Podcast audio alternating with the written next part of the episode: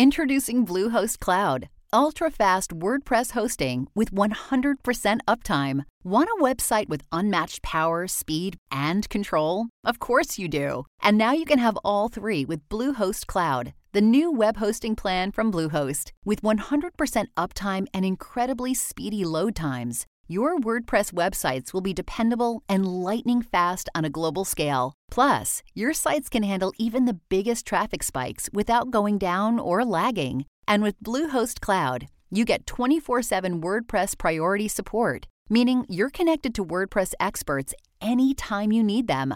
Not to mention, you automatically get daily backups and world class security. So, what are you waiting for? Get Bluehost Cloud today by visiting Bluehost.com. That's Bluehost.com. This is Open to Debate. I'm John Donvan. Some of our best debates have been those where we've peered over the horizon at coming technological breakthroughs like genetic engineering or artificial intelligence, and we have asked just because we can, does that mean we should? Now there's another potentially life changing technology on the horizon solar geoengineering. It's known also as solar radiation modification or management, and it's a proposed set of technologies that aim to reflect some sunlight away from the Earth and to reduce the inflow of solar energy, thereby partially reducing global temperatures. Basically, it's suggesting that the amount of heat that we get from the sun can be controlled. This includes ideas like putting reflective materials on your roof, or putting mirrors into orbit, or injecting aerosols into the stratosphere to effectively act like kind of a global sunblock. You get the idea. The question is are these ideas feasible? And if they're feasible, are they desirable? We have two teams of two experts who spent years thinking about this topic to argue for and against this question Is engineering solar radiation a crazy idea? This debate was taped live in New York City in 2019, and since then, well, everyone is still arguing about it. In January 2022, a group of scientists and scholars from all over the world, including one of our debaters, signed an open letter calling for a worldwide pause on all exploration of solar geoengineering. A year later, February 2023, there was another open letter, this time arguing that it's essential that we do more research into this technology. Two of our debaters signed that resolution. So, in honor of the International Day of Clean Energy, we thought we would share this fascinating and topical debate once again, because if anything, it's even more topical now. Also, just a quick note this debate includes a vote at the end, which we used to do for all of our debates. Now, let's meet our debaters. Starting first with the team arguing for that resolution, ladies and gentlemen, welcome Clive Hamilton. Clive, you've come a long, long way to be part of this debate. You're a professor at Charles Sturt University in Canberra, Australia. You are a climate advocate, a best selling author. Some of your books include Earth Masters, The Dawn of the Age of Climate Engineering. Most recently, your book, Silent Invasion China's Influence in Australia, was published finally after three other publishers pulled out, citing fear of punishment from Beijing. And that book then became an immediate bestseller. So, congratulations to that, and thanks for being here, Clive. And now let's meet your partner. Please, ladies and gentlemen, welcome Anjali Viswamohanan. You're a scholar at the Blavatnik School of Government at Oxford. You're a lawyer. You're an energy policy enthusiast. Uh, previously, you've worked with the Council on Energy, Environment, and Water in New Delhi on renewable energy policy, finance, and governance. It's great to have you, Anjali, on Intelligence. Thank you. I'm very happy to be here. Thanks very much. So, two of our debaters came a very long way, and the others also traveled just not quite as far. Let's welcome the team arguing against the resolution, starting first with David Keith. You've worked at the, uh, the meeting point of climate science and energy technology and public policy for 25 years. You're a professor at Harvard, where you led the development of its solar geoengineering research program. You're the founder of Carbon Engineering, that's a company developing technology to capture CO2 from ambient air. Uh, Time magazine named you one of its heroes of the environment. That must be a burden to carry, but I want to thank you very much for joining us. Thank you. Intimidating to be here. And your partner also arguing against the resolution. Please welcome, ladies and gentlemen, Ted Parson. You study international environmental law and policy and the role of science and technology in policy making.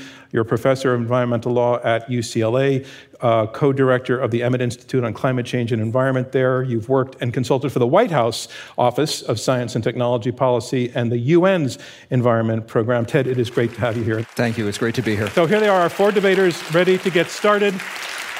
And let's move on to round one. Round one will be opening statements by each debater in turn. Speaking first for the resolution, engineering solar radiation is a crazy idea, Oxford scholar Anjali Viswamohanan. This debate on solar geoengineering has been rife within the scientific, the academic, and the policy circles. But this is one of the first few instances of an open and hopefully engaging public conversations on this topic. One of the first things that came to my mind when I thought about what I'd like to speak on tonight is this episode from this American sci fi sitcom called Rick and Morty.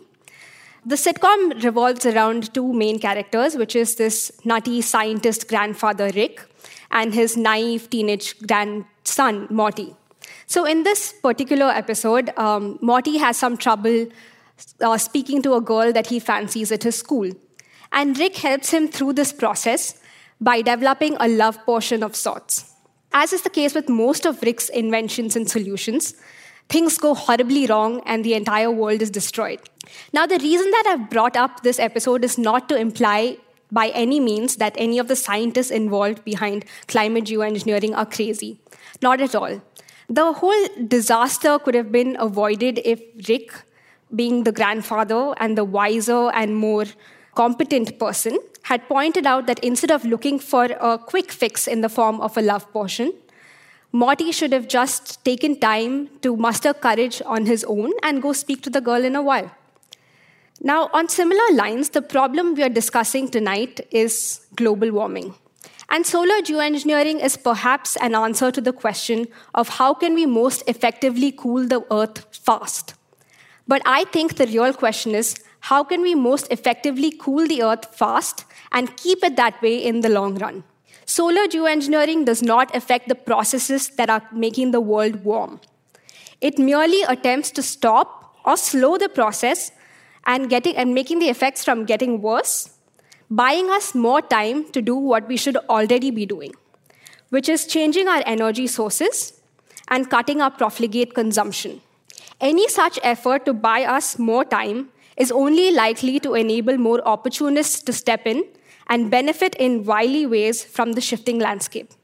There are wide differences of opinions, even amongst the scientists working on this technology, regarding the effectiveness of this technology, what the real world risks of this technology are, and to what extent these risks can be contained.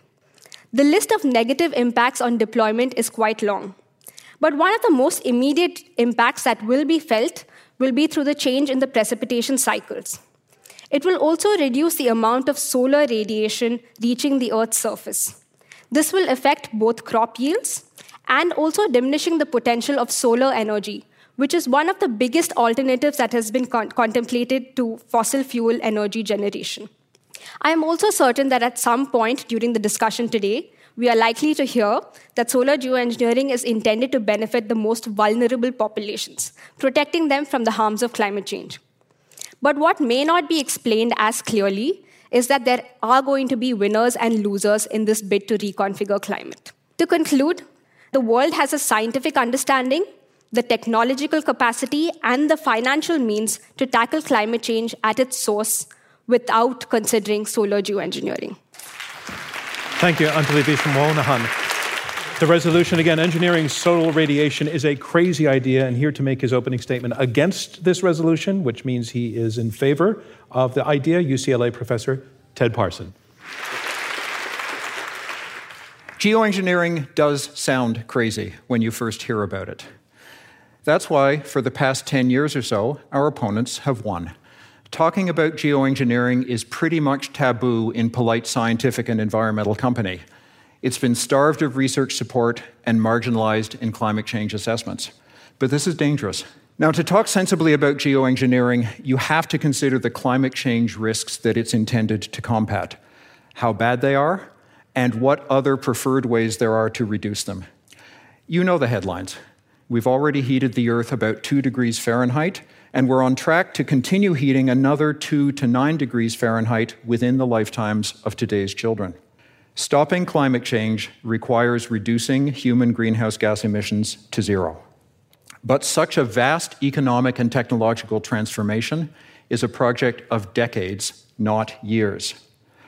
And despite positive recent signs, like the Paris Accords and the rapid recent gains in solar and wind energy, we've barely started. And even with a crash program, it's probably too late to limit climate change to safe levels by cutting emissions alone.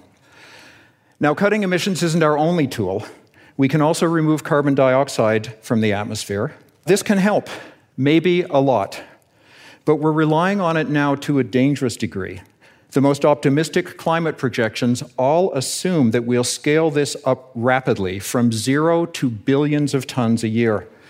This reliance on technologies which are not fully developed or tested is a huge gamble. And even if this does work, it's probably too slow. Removing CO2 from the atmosphere is like draining a lake through a straw. So, deep emission cuts and carbon removal are both essential, but they may not be enough soon enough. We need something else, and geoengineering might be that something else. Now, I'll address the two biggest policy concerns that have been raised about geoengineering. First, can it be governed at all? Geoengineering presently looks like it might be cheap and easy, at least cheap and easy to do it crudely. This is actually a problem for governance because it may put the capability within the reach of more than a dozen nations. As a result, if we should ever face decisions about using it, we would want them to be under effective international control. Building this international control won't be easy, but nations have come together many times to address global challenges adequately, even if not perfectly. Think about the post war creation of the United Nations, or the global international economic order, or more recently, the successful global phase out of ozone depleting chemicals. There are simply no grounds to claim that building the needed governance capacity is impossible. The second big objection to studying or normalizing geoengineering is that it will tempt us away from the essential work of cutting emissions. Research suggests the opposite. When people learn about geoengineering, their support for emissions cuts gets stronger, not weaker.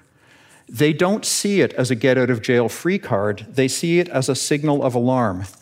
If you're thinking about doing something this radical and scary, then climate change must be really bad.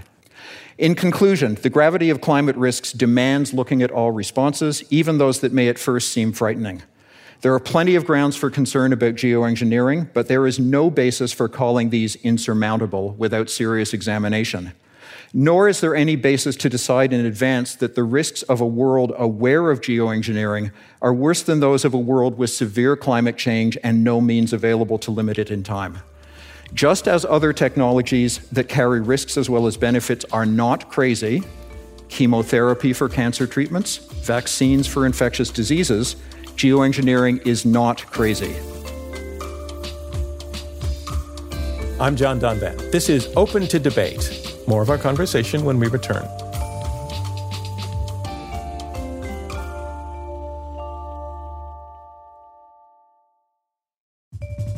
Welcome back. I'm John Donvan, and this is Open to Debate. Let's jump right back into our discussion. And a reminder of what's going on. We are halfway through the opening round of this debate. I'm John Donvan. We have four debaters, two teams of two, arguing out this resolution Engineering solar radiation is a crazy idea. Debating for the resolution, Clive Hamilton, author of Earth Masters The Dawn of the Age of Climate Engineering. Ladies and gentlemen, Clive Hamilton. So, we're here tonight debating geoengineering because the big carbon polluting nations uh, of the world are so beset by political, social, and ethical failings that they have shifted the Earth's climate system through rapid increases in greenhouse gas emissions to a point where we're uh, on track to see an unfolding catastrophe. And these nations have done it in full knowledge of the consequences. The same political institutions and the same people running those institutions who have so mismanaged the emissions of greenhouse gas emissions around the world will be responsible for deploying the solar shield between the Earth and the Sun. Who would you trust to have their hand on the global thermostat? That is, the power to turn the Earth's temperature up a bit, down a bit, to change the weather in ways that may benefit Chinese people at the expense of Indian people, Americans at the expense of Africans. Who should make the decision? Should the Kremlin make the decision?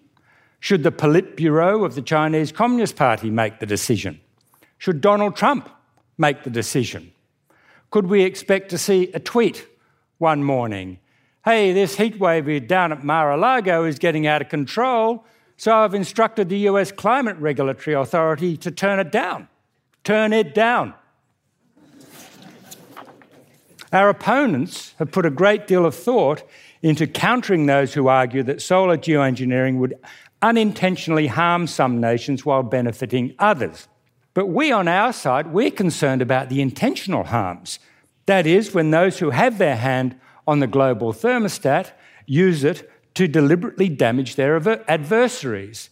After all, the generals have always dreamed of controlling the weather. It gives a decisive military advantage. Um, it's no, what's known as a force multiplier.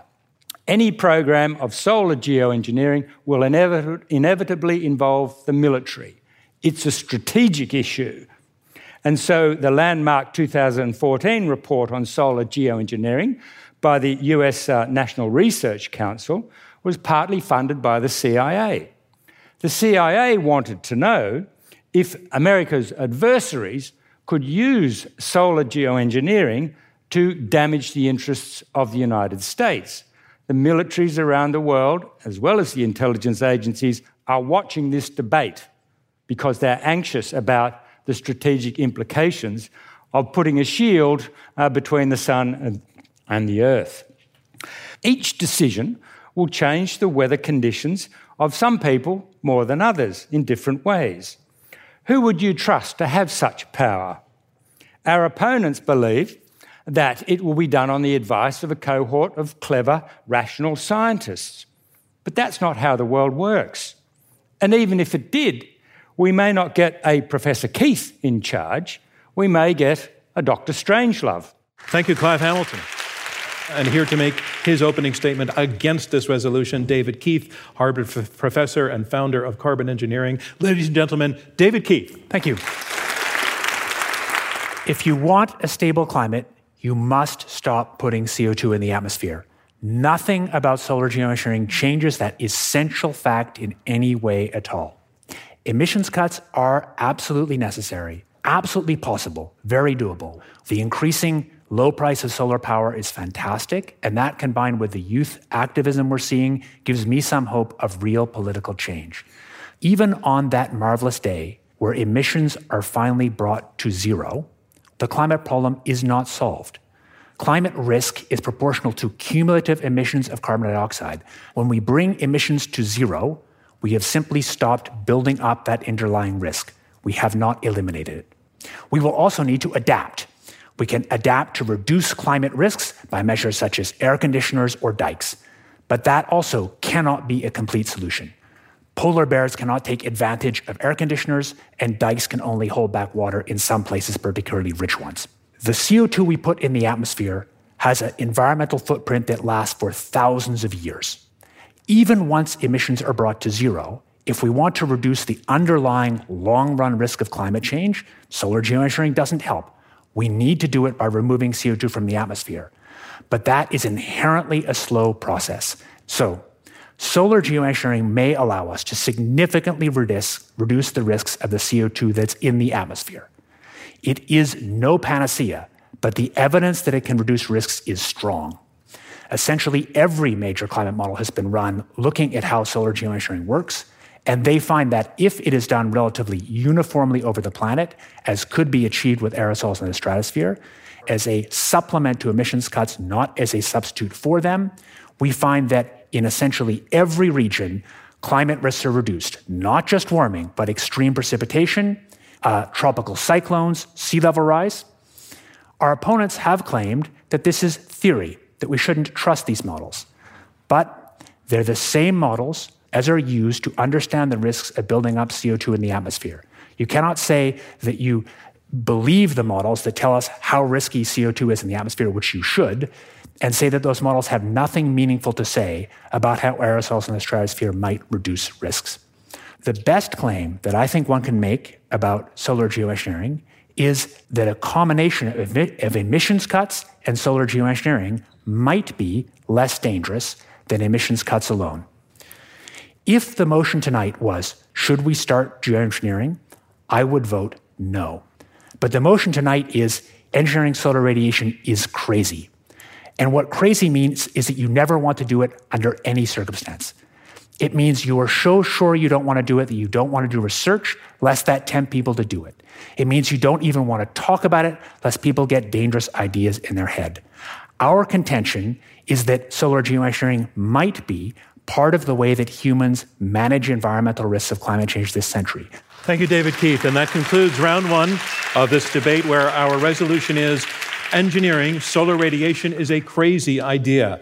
Now we move on to round two, and in round two, the debaters address one another directly, and they take questions from me and from you, our live audience here at the Kaye Playhouse in New York City. The team arguing for the resolution, which means that they are highly skeptical of the idea of solar radiation, Anjali Viswamohanan and uh, Clive Hamilton, basically taking the position do we really need uh, geoengineering. They say that the real need is getting to the point of total emission cuts, that solar geoengineering represents a quick fix. At best, it buys time to do what we should be doing. They doubt very much that in that bought time, the right thing will be done. They talk about negative impacts on tropical forests, on the ozone layer, on crop yields, on the potential actually to use solar energy since some of the sun's rays will be blocked. They talk about the fact that there will be winners and losers, and they raise the prospect that the global north will take control of this, if not the military, and that the losers will be the powerless. And the large question they raise is the question of who will be in charge, who will uh, have governance over this. And they raise uh, very, very serious questions about wanting to trust the hand of whoever controls the thermostat. The team arguing against the resolution, which means that they are arguing for, at a minimum, further research, study, and exploration of the concept. Ted Parson and David Keith, they say, sure, on first glance, it does sound crazy, but they're arguing that the idea should be taken seriously. They agree that the end goal should be cuts to zero carbon, but that the clock is ticking and that we're already past the point where damage has been done, that the uh, idea of, of geoengineering should be done in concert with cuts because we already need the shield. Before we actually begin the competitive part of the conversation, I would just like to get a, a, concrete picture of what it is we're talking about when we're talking about putting aerosols into the atmosphere. I did a radio interview, and somebody's question to me was Is it going to smell? Is the sky going to look different? How will those things get there? And I thought, you know, these are practical questions for the layperson. Well, there are many ways that it might be done, but if it was aerosols in the stratosphere, it would likely be put there by airplanes, uh, a number of sort of 20 or 30 airplanes by mid century operating from a few airfields. That's one way it could be done. And, and, they, the, and, they, would go up every day and do this? They'd be flying continuously, putting up aerosols. And the aerosols naturally spread evenly in the stratosphere. It's actually very hard, so you can't get them in one place to block weather. That's actually impossible if you wanted to. Uh, a stratosphere, things spread pretty evenly, and so you'd be bringing aerosols up there and they'd be spreading over the stratosphere. And, and what's the chemical being discussed? So the most best understood chemical is sulfates or sulfuric acid. So it's the same thing that is naturally in the stratosphere, both from volcanoes and natural emissions, but there's a bunch of other ideas. So yeah. we all agree to that. And will it smell? And will it, the sky look different? Yes it will be, it will oh. whiten the sky. No, the sky would well. Oh, now this, we're off and running. This gets into the question of, of how much bit. we're doing. Okay. So if you did enough solar geoengineering to say offset the effects of four times CO2, taking you all the way back to pre-industrial, and if you did it in the sort of way that makes the biggest particles, which would be crazy, then you can see some whitening. So I just want to ask the audience here in New York: Have you had enough of a sketch of what it is we're talking about? Okay, I'm, I'm taking your word for it because I, I get it also. But I want to respond to two points that Anjali made at the beginning. One is she said that um, it would make the precipitation change. That's absolutely correct. But you didn't say which direction. And of course, one of the big risks of climate change is that precip, and especially intense precipitation, goes up.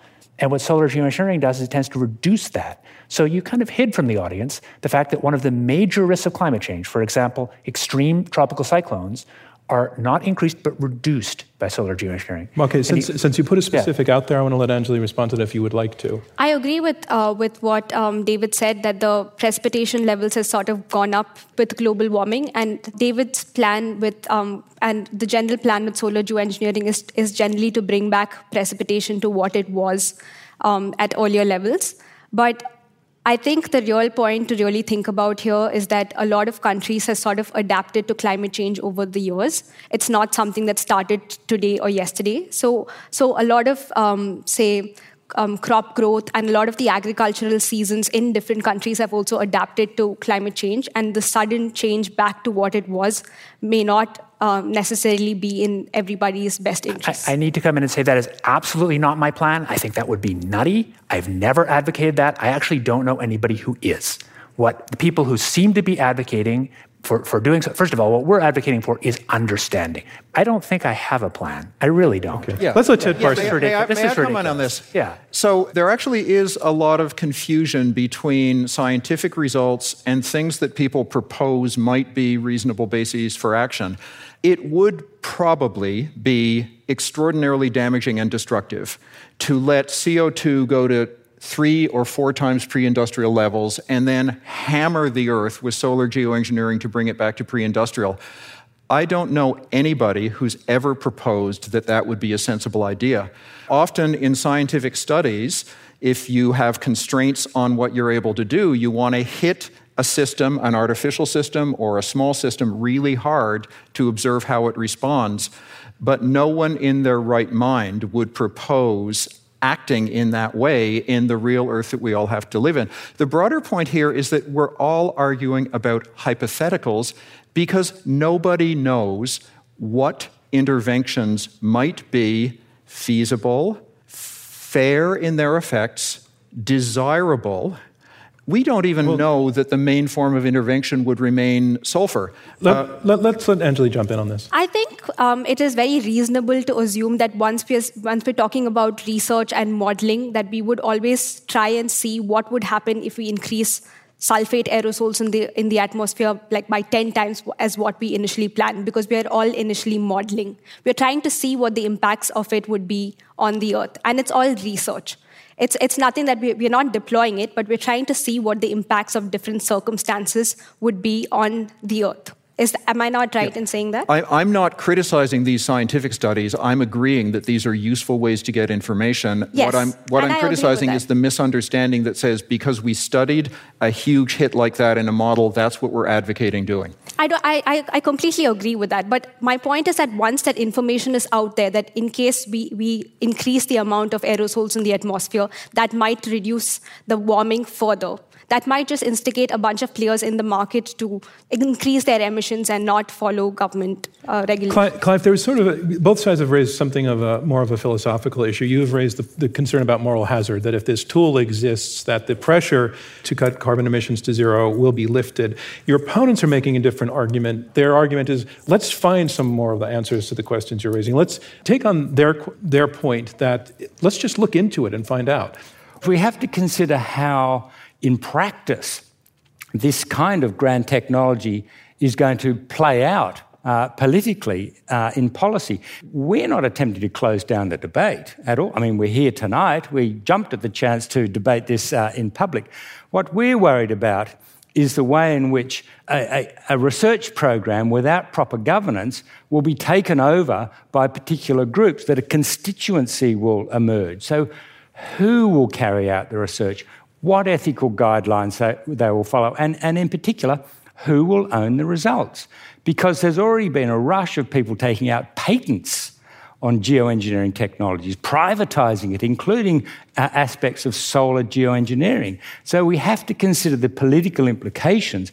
Research is never pure, it always takes place in a social and institutional context. Anjali, you, you alone on the panel raised the issue of potential disparities of control between a small group of powerful nations who historically put most of the carbon into the air, uh, making decisions for you know north versus south. And your opponents expressed a kind of optimism that that's a, that's a fixable problem. Not, not merely conceivably fixable, but, but that historically the, the, the track record is pretty good when something big has to be done that nations can come together and do it the right way. What is your response to that?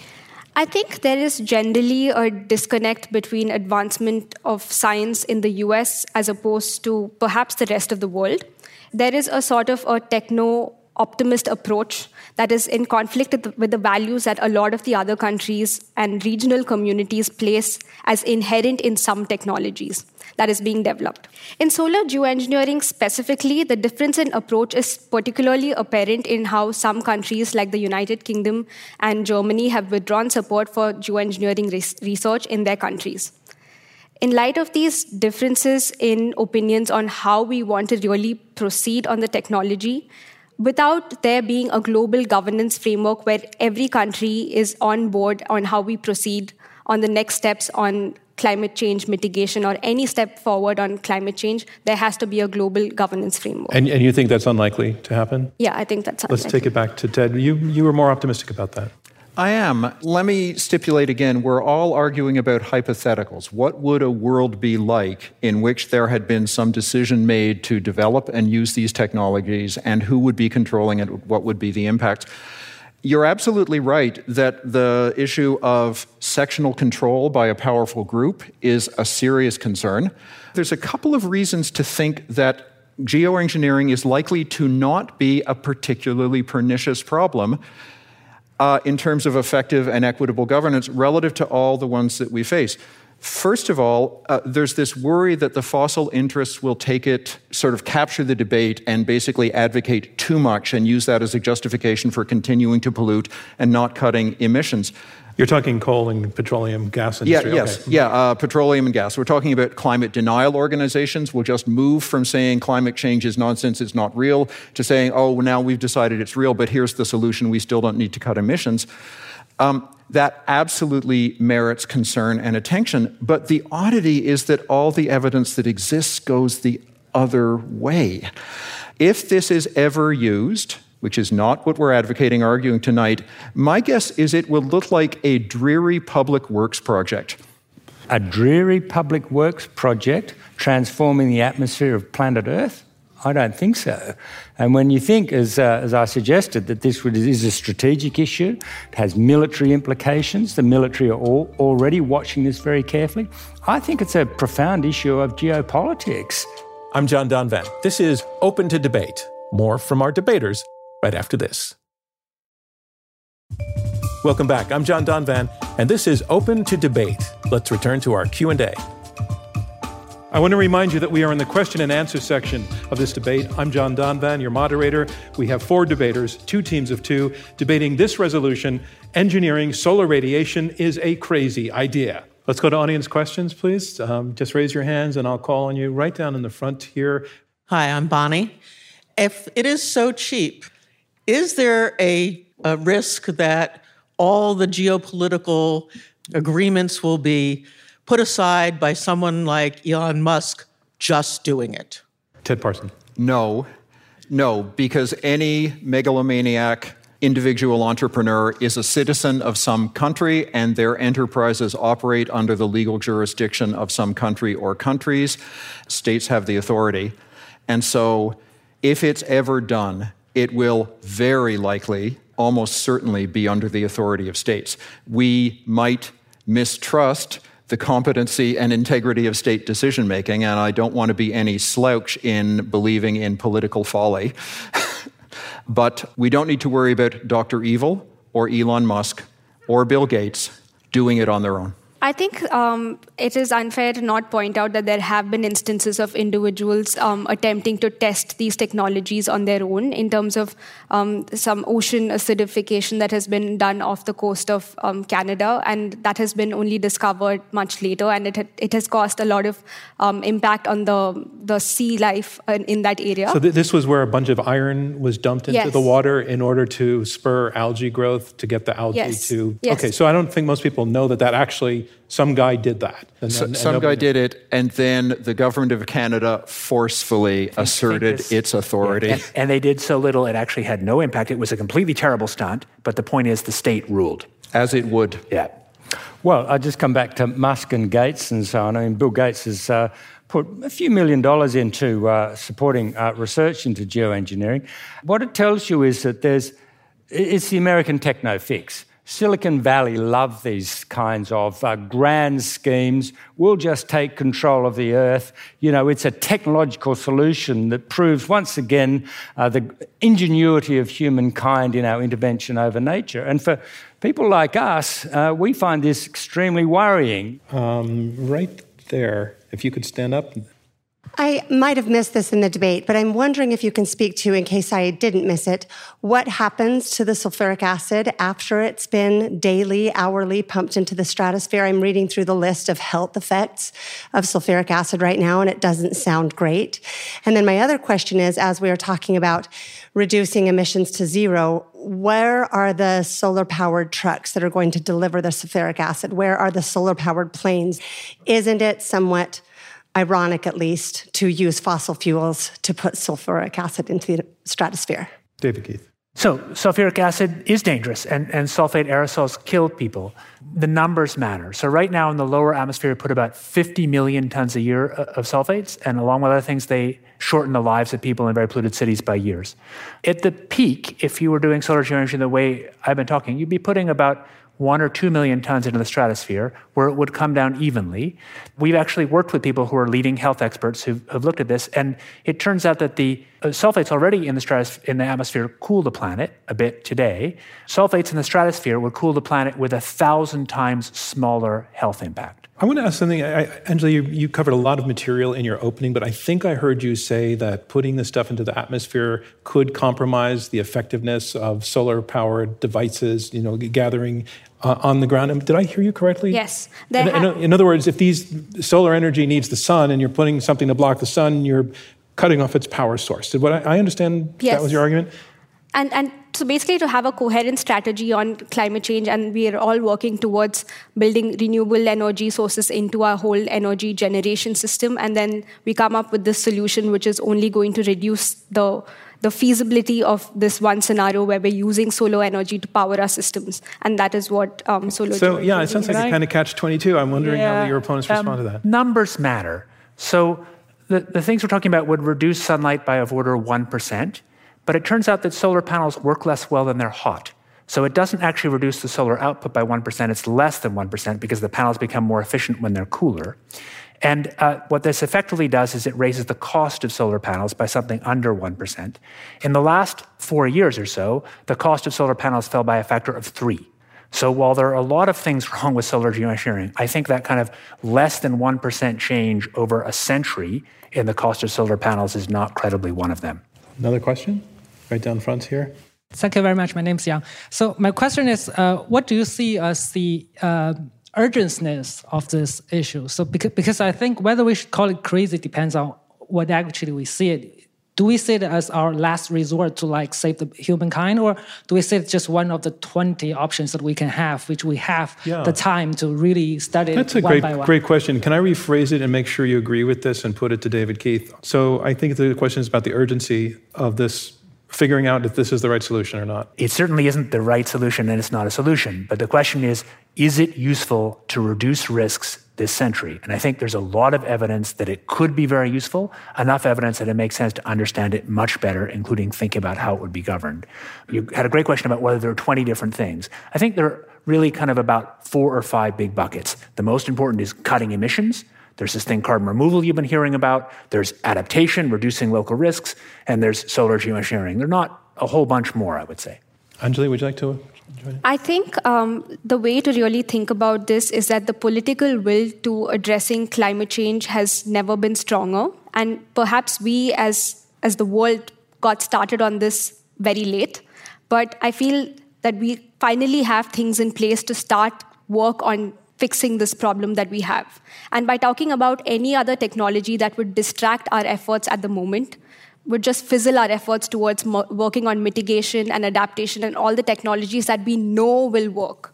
And the thing that I want to highlight here is that the technologies that we are advocating, we know it will work. And all of the risks associated with solar geoengineering keeps it from being a technology that we know will work. Clive, did you want to add to that?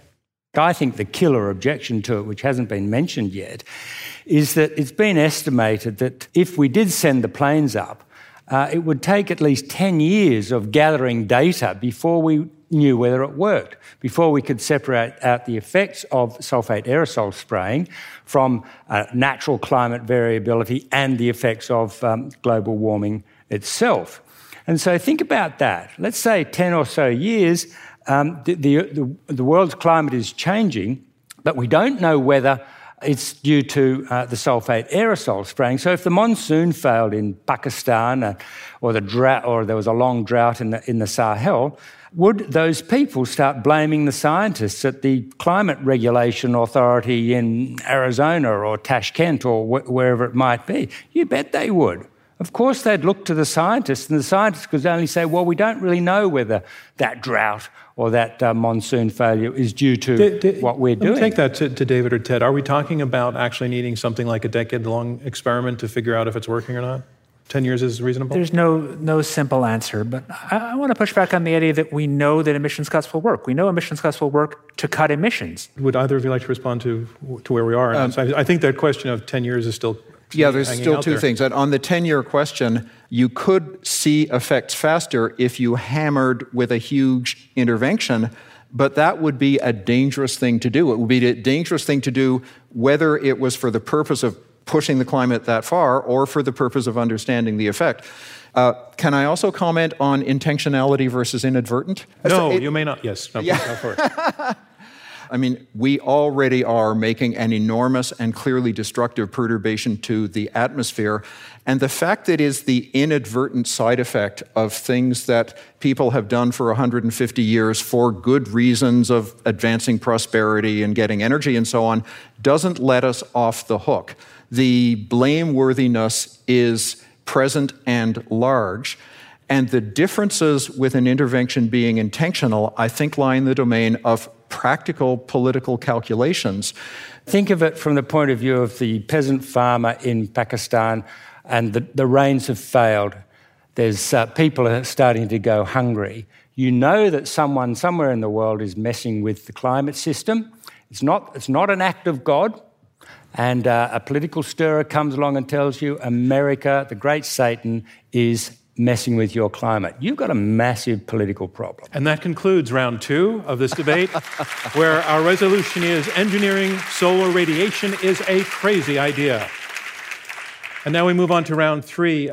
Round three consists of closing statements from each debater in turn, making her closing statement in support of the motion that engineering solar radiation is a crazy idea. Please welcome again Oxford scholar Anjali Viswamohanan.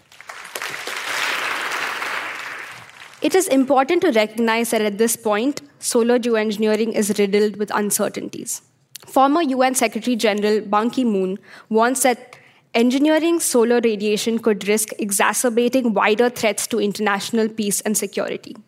Without complete global scientific and political cooperation, there are high chances of misuse of solar geoengineering, the impacts of which will bear down predominantly on the global south than it will in the rest of the world. The first attempt at establishing a global governance regime was initiated at the UN Environment Assembly held in Nairobi last month. The resolution on geoengineering failed for some reasons, which included the forum of where it was raised, but more interestingly, regarding the continuation of research using a precautionary approach. The precautionary approach is a notion that an action must first and foremost avoid doing any harm and the proponents of an action must demonstrate this avoidance before any action can be taken. And for me, here is where the road forks tonight. Today, each component that determines the fate of this planet and its people are precariously poised. Upsetting one piece will have disastrous consequences. Maybe more for one segment of the population more than the other, but disastrous nonetheless. In these times of uncertainties, where global leaders can't agree to proceed with precaution on a technology that we already know will have negative consequences, that's where I'd say that any efforts to propagate this technology is crazy. Here to make his closing statement against this resolution from UCLA, Ted Parson. Time is everything in dealing with climate change. Because it moves so slowly relative to human perceptions and plans. Climate change is a train wreck happening in slow motion. Visualize that, be cinematic. If we were having this debate in 1990, I'd be on the other side. We knew enough by then to warrant strong action to cut emissions.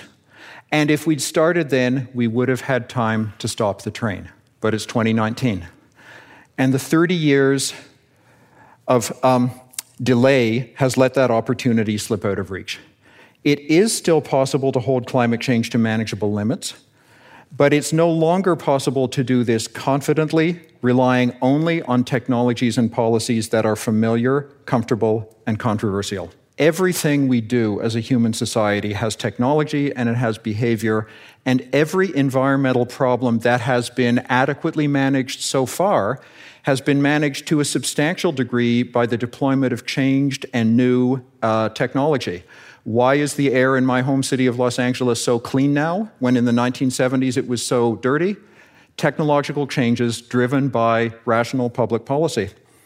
As for political folly, it's like I don't want to yield anything to our opponents in my recognition of political folly, but you have to make the case that, it, that political decision making would be either more vicious or its consequences more severe in a world that has knowledge about climate engineering or geoengineering than in one that doesn't. And I don't think that's an easy case to make, and I don't think they've made it. Um, Geoengineering needs scientific research to inform its capabilities and risks, and it needs serious critical investigation of how to govern it competently, prudently, legitimately, and fairly, and how to integrate it into a coherent, effective climate change response. To call it crazy is to block this needed investigation and to court severe and unnecessary risks. The resolution again engineering solar radiation is a crazy idea. Here making his closing statement in support of the resolution, Clive Hamilton, author of Earth Masters The Dawn of the Age of Climate Engineering. Clive Hamilton. I think this debate really comes down to how you understand uh, power and the way that societies work. Technologies aren't neutral. With solar geoengineering, it's highly likely that the climatic uh, preferences of rich white people will prevail.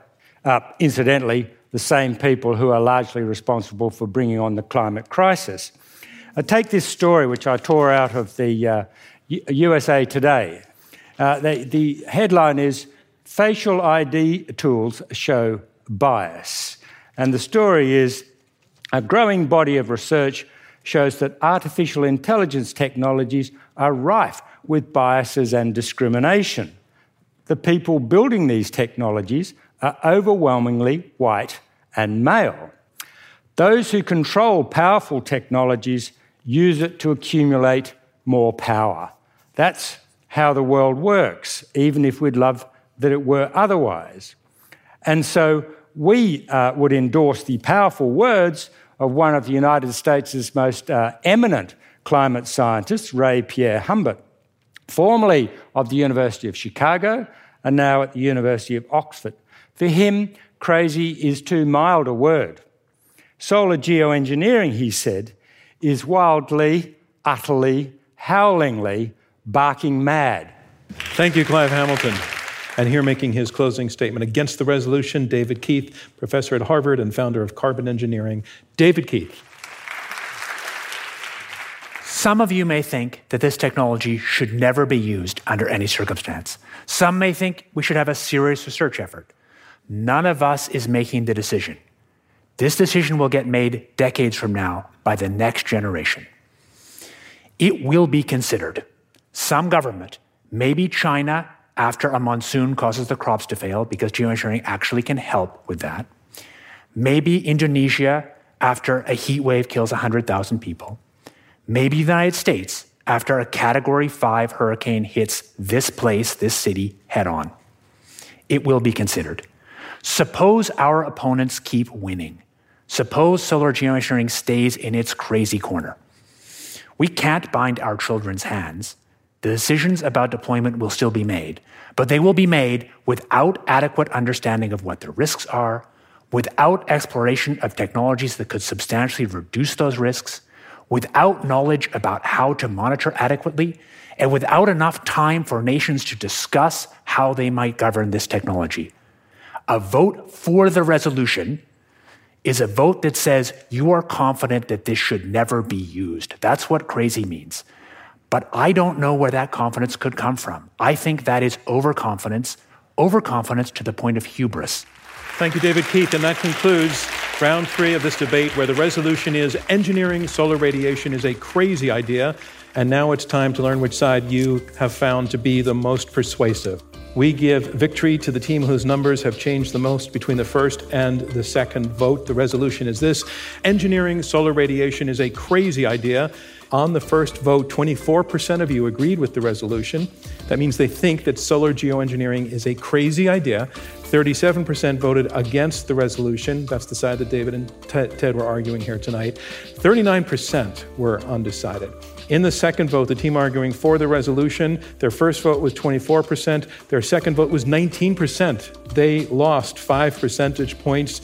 The team arguing against the resolution, David and Ted, their first vote was 37%, their second vote was 75%. They pulled up 38 percentage points. That makes them the winner. The team arguing against the resolution that engineering solar radiation is a crazy idea, our winner. Our congratulations to them, but our congratulations to all four of these debaters. Thank you very much from me, John Donvan. We'll see you next time. As a nonprofit, our work to combat extreme polarization through civil and respectful debate is generously funded by listeners like you and by the Rosenkranz Foundation and by supporters of Open to Debate. Open to Debate is also made possible by a generous grant from the Laura and Gary Lauder Venture Philanthropy Fund. Robert Rosenkranz is our chairman, Clea Conner is CEO, Lia Matthow is our chief content officer, and I'm your host, John Donvan.